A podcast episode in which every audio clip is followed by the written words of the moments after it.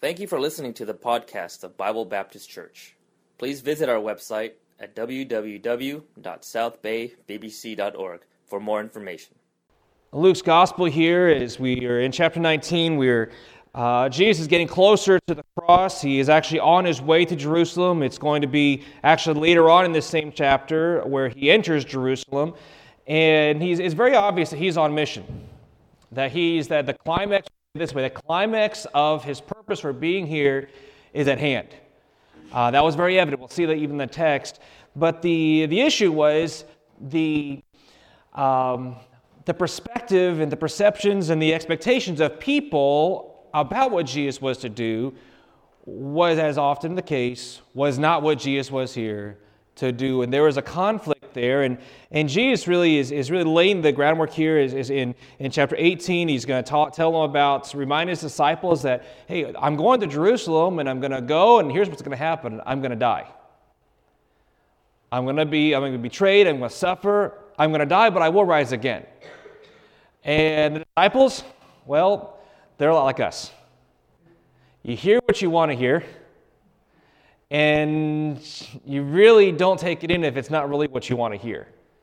That was the disciples. They didn't, they didn't understand and they didn't ask. Other, other text says they were afraid to ask him about it. And because their opinion was this Jesus, you're the Messiah, you're the Son of God. You're come here, you're going to come and you're going to set up your kingdom, you're going to reign, it's going to be glory. We're going to we're going to be right there with you. And we're more concerned about who's going to be on the right hand, who's going to be on the left hand than necessarily paying attention to your mission. And, and the others that are around them, they were the people as a whole that were there, that were listening to him, that were the multitudes that were following him. They knew that he was a great man, that he was a man come from God. They saw his miracles, knew that no one else could do what Jesus could do except God be with him, which is true. They saw Jesus' miracles, his words. They thought this is the Christ, this is the deliverer but they weren't necessarily thinking about their spiritual need, they're thinking about their physical needs. He's one going to deliver from Rome. And, and so later on, we're going to find their hearts going to be exposed later, and even in Luke's gospel, where they go from shouting, Hosanna to he that cometh in the name of the Lord, to crucify. Then, of course, you have the, the Pharisees and the Jewish leaders, and they were individuals that didn't matter what Jesus did, they were opposed to it because of the threat to their way of life and to their power and authority. So we're going to pick up a reading here, Luke 19. It's the context here. Zacchaeus has just been saved, and they didn't like it that Jesus was gone to be a guest with the man that's a publican. This man's a sinner. You're spending time with sinners, Jesus. You should be spending time with people like us, who may not be in their own mind as sinful as others. Well, Jesus has, a, has an answer for them. So, Luke chapter 19, and we're going to start reading verse 9. If we could stand in honor of God's word this morning as we read Luke 19, verse 9. Jesus said to him, he's saying to Zacchaeus there in the audience of the people around there, This day is salvation come to this house, for as much as he also is the son of Abraham. So he's talking to Zacchaeus, now he's kind of shifting, talking to, the, to the, all the people that are around him. He says, verse 10, very important. The really it's say Jesus' mission statement, why he was here. He says, For the Son of Man is come to seek and to save that which was lost. Didn't come to make our lives better, didn't come to deliver them from Rome at that time. Here's why I came, Jesus says. I came to bring salvation to sinners. That's it. Verse 11. And as they heard these things, what Jesus just said about his mission to come and save sinners, as they heard these things, he added and spake a parable because he was nigh to Jerusalem and because they thought, their perspective, their expectation, they thought the kingdom of God should immediately appear. So he's going to really correct, confront them and correct their thinking here, verse 12. He said, therefore, a certain nobleman went into a far country to receive for himself a kingdom and to return. He called his ten servants and delivered them ten pounds and said unto them, Occupy till I come. But his citizens hated him and sent a message after him, saying, We will not have this man to reign over us. It came to pass that when he was returned, having received the kingdom, then he commanded these servants to be called unto him to whom he had given the money, that he might know how much every man had gained by trading. Then came the first, saying, Lord, thy pound hath gained ten pounds. And he said unto him, Well, thou good servant, because thou hast been faithful in a very little, have thou authority over ten cities. The second came, saying, Lord, thy pound hath gained five pounds. And he said likewise to him, Be thou also over five cities. And another came, saying, Lord, behold, here is thy pound, which I have kept laid up in a napkin. For I feared thee, because thou art an austere man. Thou takest up, thou layest not down, and reapest that thou didst not sow. And he said unto him, Out of thine own mouth will I judge thee, thou wicked servant. Thou knewest that I was an austere man, taking up thy laid down, reaping thy did not sow. Wherefore then gavest not thou my money into the bank, that at my coming I might have required mine own with usury? He said unto them that stood by, Take from him the pound, and give it to him that hath ten pounds. They said to him, Lord, he hath ten pounds. For I say unto you, that unto every one which hath shall be given, and from him that hath not, even that he hath, shall be taken away from him. But those mine enemies, which would not that I should reign over them, bring hither and slay them before me. So this morning, next few minutes, just like to spend some time on this, this title, if you would. His mission or your mission? His mission or my mission? At the end of the day, there's only one thing that's going to really matter. Lord, thank you so much for your goodness. Thank you for your word. Thank you for the hope we have in Christ. And we are, we are worthy of it, but thank you so much for your grace and for the gift of salvation. And now allowing us as, as believers to now be put in trust with the gospel that others might know you as well. Pray, bless your, our time in your word. Bless the communication of it and the reception of it. That would truly honor you, that you would do a work among us this morning. Amen. Thank you for standing. You may be seated. You know, there was a, a, quite a conflict between Jesus' mission and, and we'd say this way, the mission of the people around him. The, the, the people and the, the, you know, the, the Pharisees, even the disciples, they had their own agendas. They have their own agendas. You know, isn't, isn't, that, isn't that true and very, very possible even uh, that even we as believers, while we're in the midst of serving the Lord and, and even with good intentions, still have our own agendas. Still will be out our own mission, so to speak. And I think even the, just a few chapters away from here, you're going to have Peter, a uh, man of, of really, with all the things that Peter had, had problems, his intentions really are, are very, really brought into question. He meant well. Let's he meant well. I mean, he meant well there in, in the garden where, where he drew his sword to defend his Savior. He meant well, but the problem was his good intentions were in opposition to the will of God. And that's a problem. But we can, even as believers, can have such a can have a tendency that, that we can be on our own agenda in the midst of even following Jesus. Jesus here is really confronting this, this, this, this, this, this variety of, of opinions based on his mission and, and what he was come for, and, and even the opposition there that, he was, that, that was against him there. And he simply states it here's where I came. I came to seek and to save that which was lost. I came to bring salvation to sinners. The, the Pharisees and the Sadducees and the, the, the Jewish leaders, they were, they were incensed at Jesus. They were, they were hostile to him because Jesus was a threat to their position of authority and their power and their influence over the people. Well, the thing is, if they would humble themselves to submit to the fact that Jesus is the promised Savior, would believe on him, there would be no longer a threat there. They'd be working in harmony. It, has been said that, that well, one part I've, I've, it's been said that our natural tendency as people is to think that God is our greatest enemy. That if we if we just let submit ourselves to God and His will and His word, that that will mess our lives up. Well, actually, the exact opposite is true.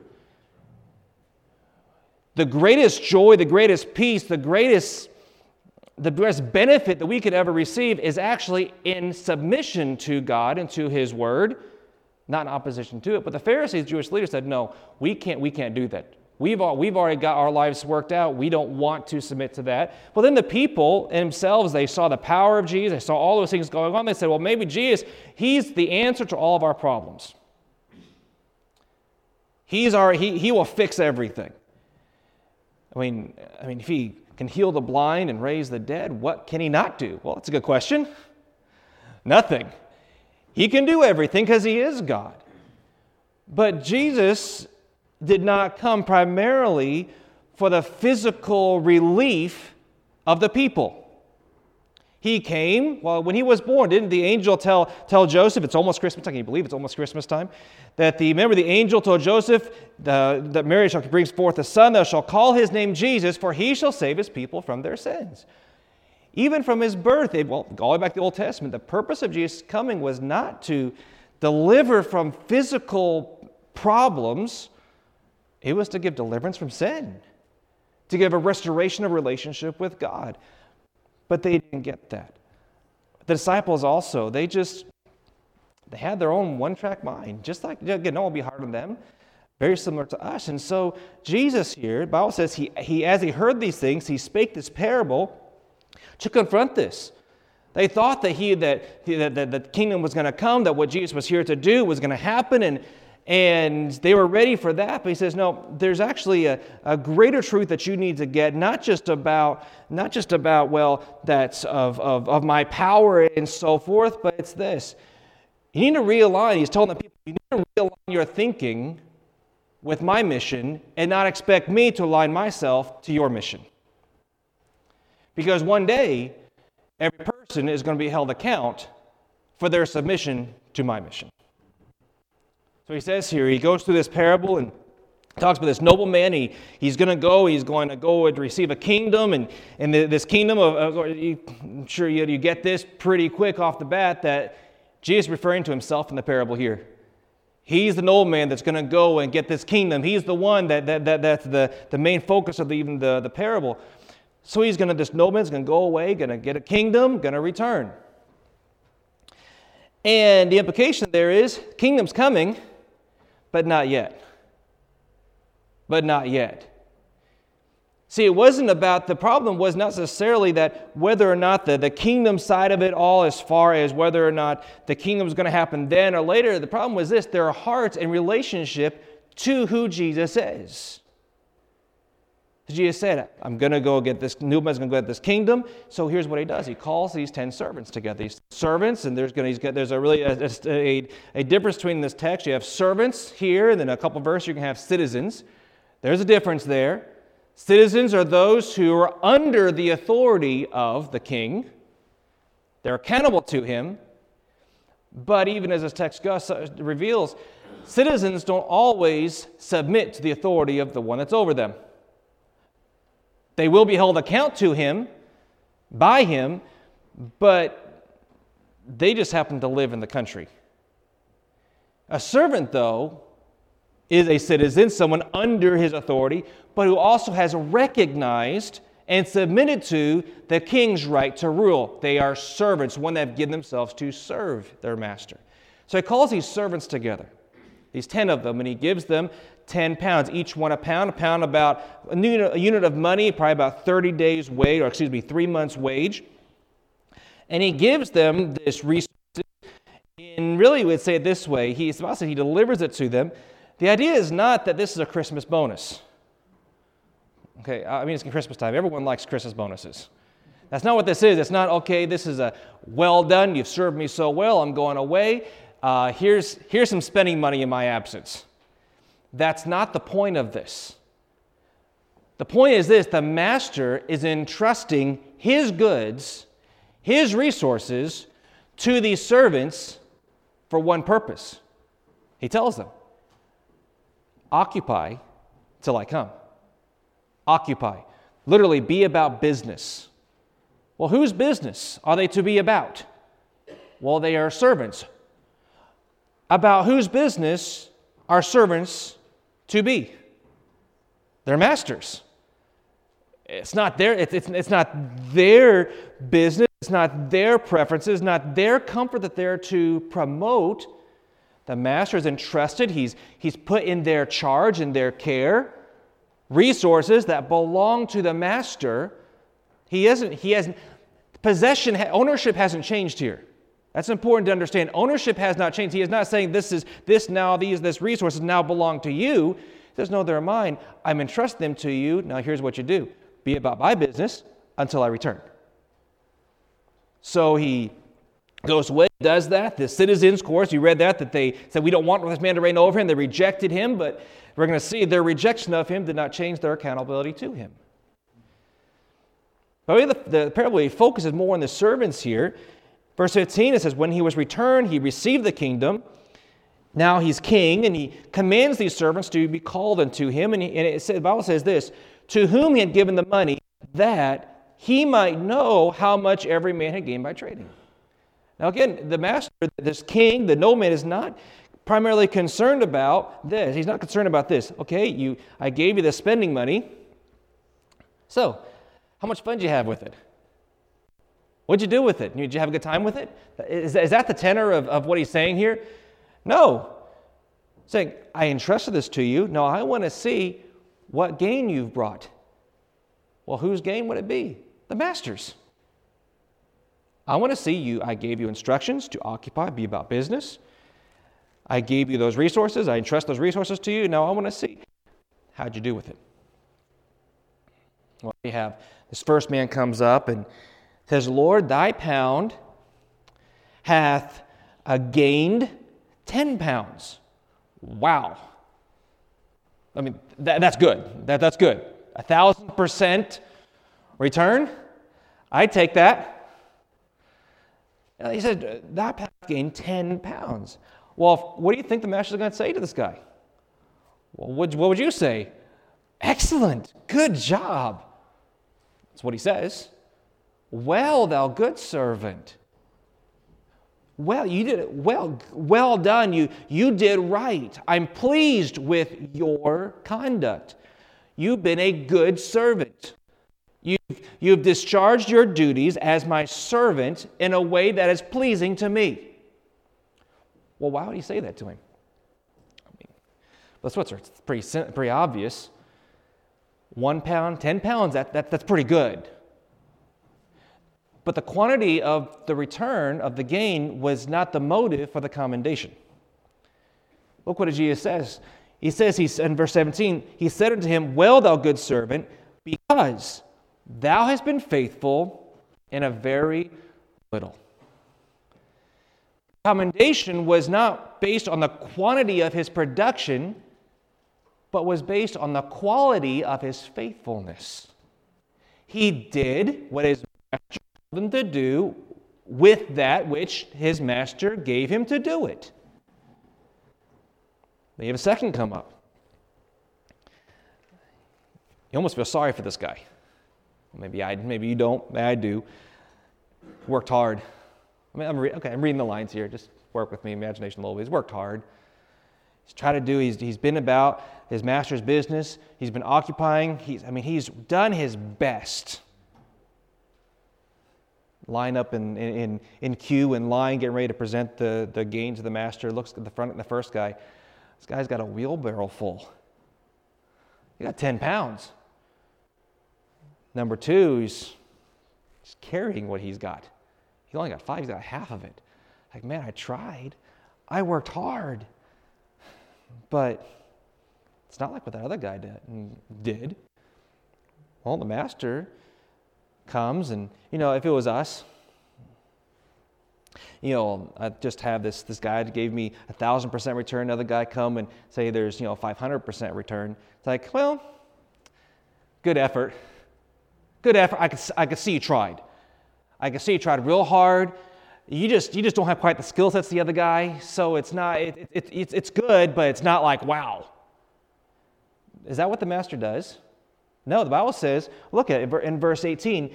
The second came, saying, Lord, thy pound gained five pounds. Verse 19, and he said, likewise to him. Likewise, the same way. Well, what's the likewise? Well, the only thing that's missing in that verse that's not that the likewise would include verse 17, where he says, Well, thou good servant, because thou hast been faithful in very little. What did the second man receive? What was the commendation? Good job. I'm pleased with your, your, your I'm, I'm pleased with how you discharged your duties as my servant. You did what I told you to do with what I gave you to do it, and you did it well. You were faithful. See, it was the, the, the, the these two men had the exact same commendation because the, it wasn't based on their production, was based on their faithfulness to obey. is have thou authority over five cities. And again, that's this idea of the authority over 10 and five cities. What he's doing is you've been faithful in this, what I gave you to do. So now, because you've been shown faithful as servants, I'm going to give you more opportunities to serve me. Well, then you have the, the other one come. The other comes, and, and really we can just sum up his whole thing here in verse 20, where he says, Lord, behold, here is thy pound. Okay, that's not the problem. The problem is what he says next, which I have kept laid up in a napkin.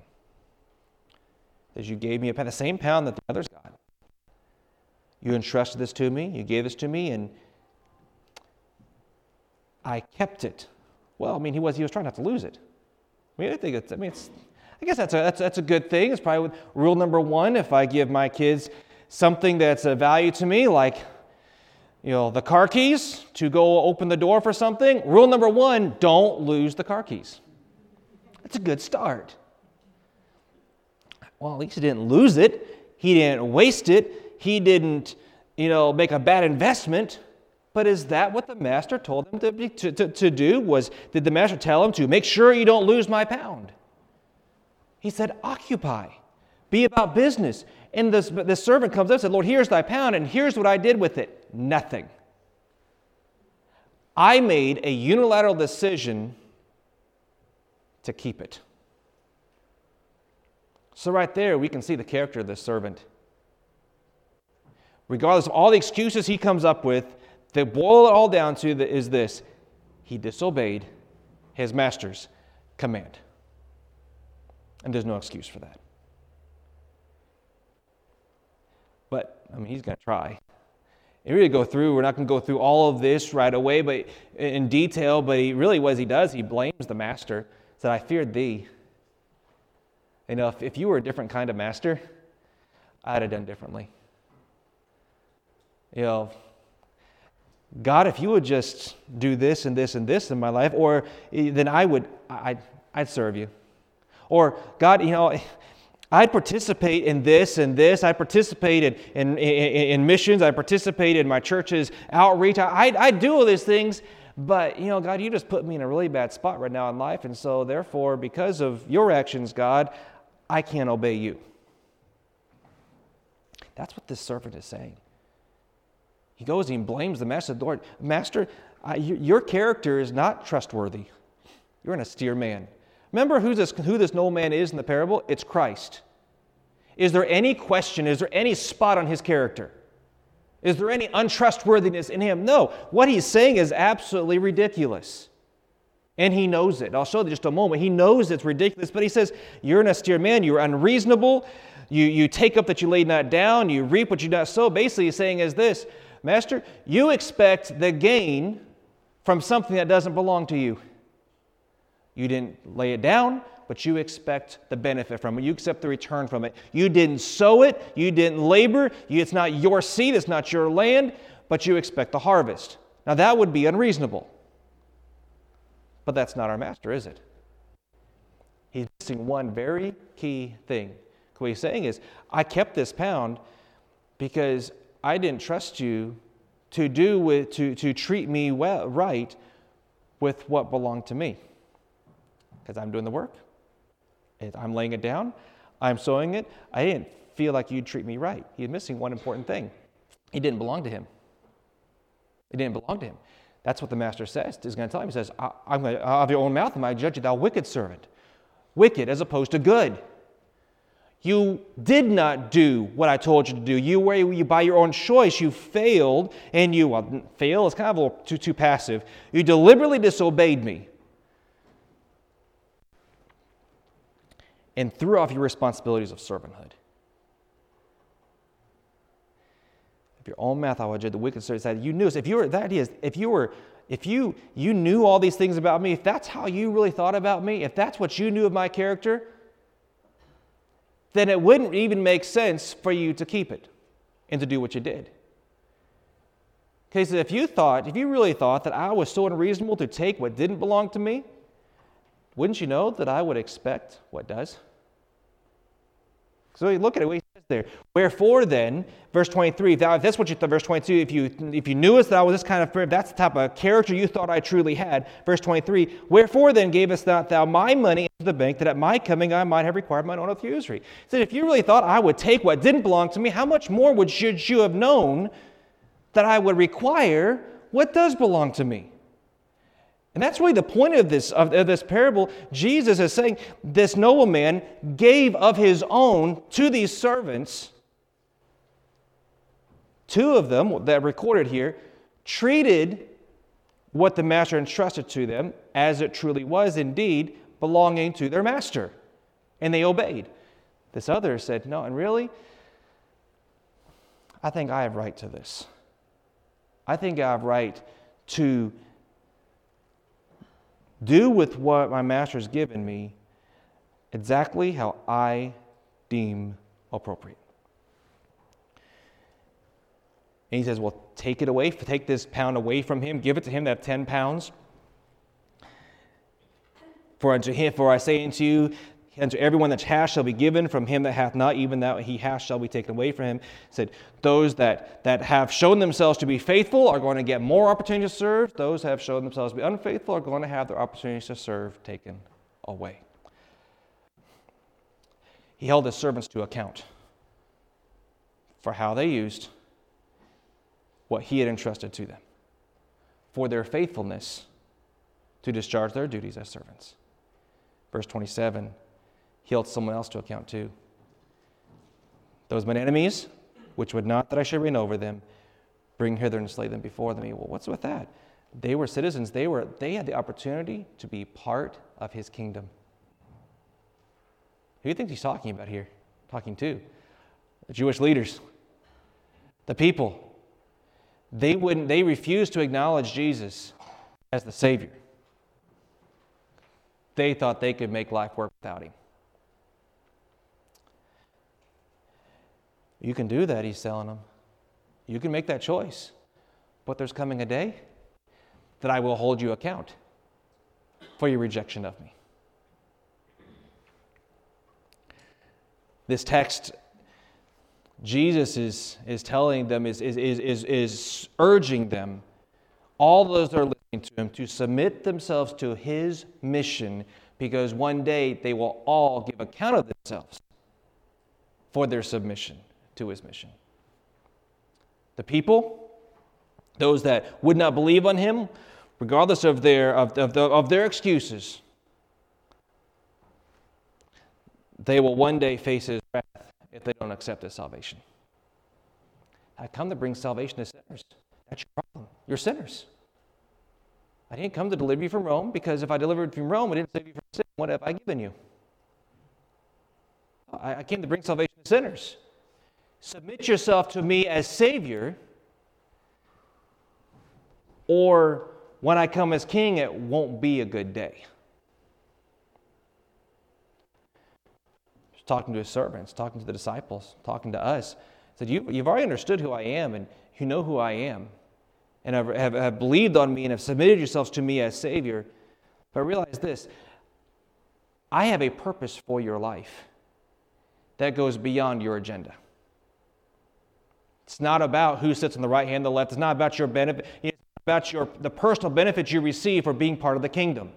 Isn't that where we can be so often? We can be so, we can enjoy the blessings of salvation and the hope that we have in Christ, and somehow think that we have a right to sit, sit and enjoy the blessings of a relationship with Christ without actually living in wholehearted obedience to Him. God's given us a purpose. God's given us, say it this way, a mission, hasn't He? It's simple occupy till I come. Be about business. Be about my business till I come. Well, what is, what is Christ's business? What is His business? To bring salvation to sinners. Isn't is it no wonder that the last thing, the very last things He said to us, recorded in the Scriptures, have to do with our responsibility and our commission to go into all the world and preach the gospel to every creature? We can get so wrapped up in the Christian life and enjoying the Christian life that we can go day by day by day and rarely give active thought to our responsibility to take everything that God has entrusted to us and apply it into the work of reaching people with the gospel. Well, what, well, what has God given me? What, is, what, what, are, what are the, what, what, what, what has God given us? I mean, what things do I need to you know, apply in the work of his mission? Let me, rephrase, let me turn that question a little bit. What has he not given you that you currently have? Can you name something that you received, or that I can I think of something that I've received that God did not provide? Short list, isn't it? Everything we have life, breath, resources, family, everything that we have, intellect. He's given us the opportunity to learn and to grasp information. And how much, how much time can we spend giving our attention to really facts that aren't necessarily wrong, but really don't matter in long term? I mean, baseball stats, cricket stats, rugby, I mean, it doesn't really matter. South Africa won the Rugby World Cup yesterday. That was a great day. It, it doesn't really matter now. It's over. We give our attention and our mind to learning and to applying ourselves to that when God's given us a mind to learn His Word and to communicate His Word. But how often we are so hesitant to give ourselves to doing the actual one thing that He told us to do. This isn't, this isn't really. I, I, another uh, title I was thought about for this is, you know, missions giving. It's not about the money, because it really isn't. Obviously, money is a big part of it, but it's about here. It's about our heart's submission to Him. You know, if He's got your heart, He's got everything you have because you realize everything you have actually belongs to Him in the first place. And if He doesn't have your heart, whatever you give, if it's not uh, motivated by your submission to Him, it's then somehow driven by your, by my own personal agenda, which is, as doesn't matter how well intentioned it might be, is contrary to His will because He wants your heart. He wants my heart. You know, we can apply this to the world, realize they're going to stand, they're going to give account of themselves to God. And that shouldn't be, that, should not, that thought should not bring joy to our heart. Is no matter how wicked, messed up the world is, it should not bring be a joyful thought that of them standing before God in their current state, because that wasn't our Savior's thought. He loved them, so should we. We, we know that's, that's the burden there. But really realize that we can focus on them, realizing that it has to start right here with us as God's people. Realizing that we are servants. We are servants. That means we ought to find our joy and our purpose in doing the will of our Master. He's entrusted you, He's entrusted me with everything we have. And He's given this command occupy. Be about my business till when? Till the climate gets a little, the political climate gets a little more harder, till things get not as convenient anymore? No, till I come. He hasn't come yet. He's going to. He hasn't come. Therefore, we still have responsibility to occupy, to be about business of what? Bringing salvation to sinners. At the end of the day, there's only one thing that's going to matter. Were we faithful to be about His business with what He's given us or not? I'll close with this. With this idea, we can get into this also, there's a danger here of saying, well, we begin this big idea of comparing. Well, I, I don't have the resource someone else has. I don't have I can't do what someone else does. I'm not I'm not in ministry. I'm not I don't have a lot of money. I don't have a lot of this or that. So really it doesn't really matter what I do. It's it's not going to be like someone else. It's not the quantity of your production, but the quality of your faithfulness. If you've done with what God's given you what God told you to do, then you did your job as a servant. The problem with this last man was not that he only had one pound. The problem was he didn't exercise his responsibilities as a servant to obey his master's instructions with that pound. So today, what kind of servant are you going to be? One that faithfully occupies or one that keeps, thinking somehow that what I have a right to the things that God has given me. We will give account to him. Let's be faithful.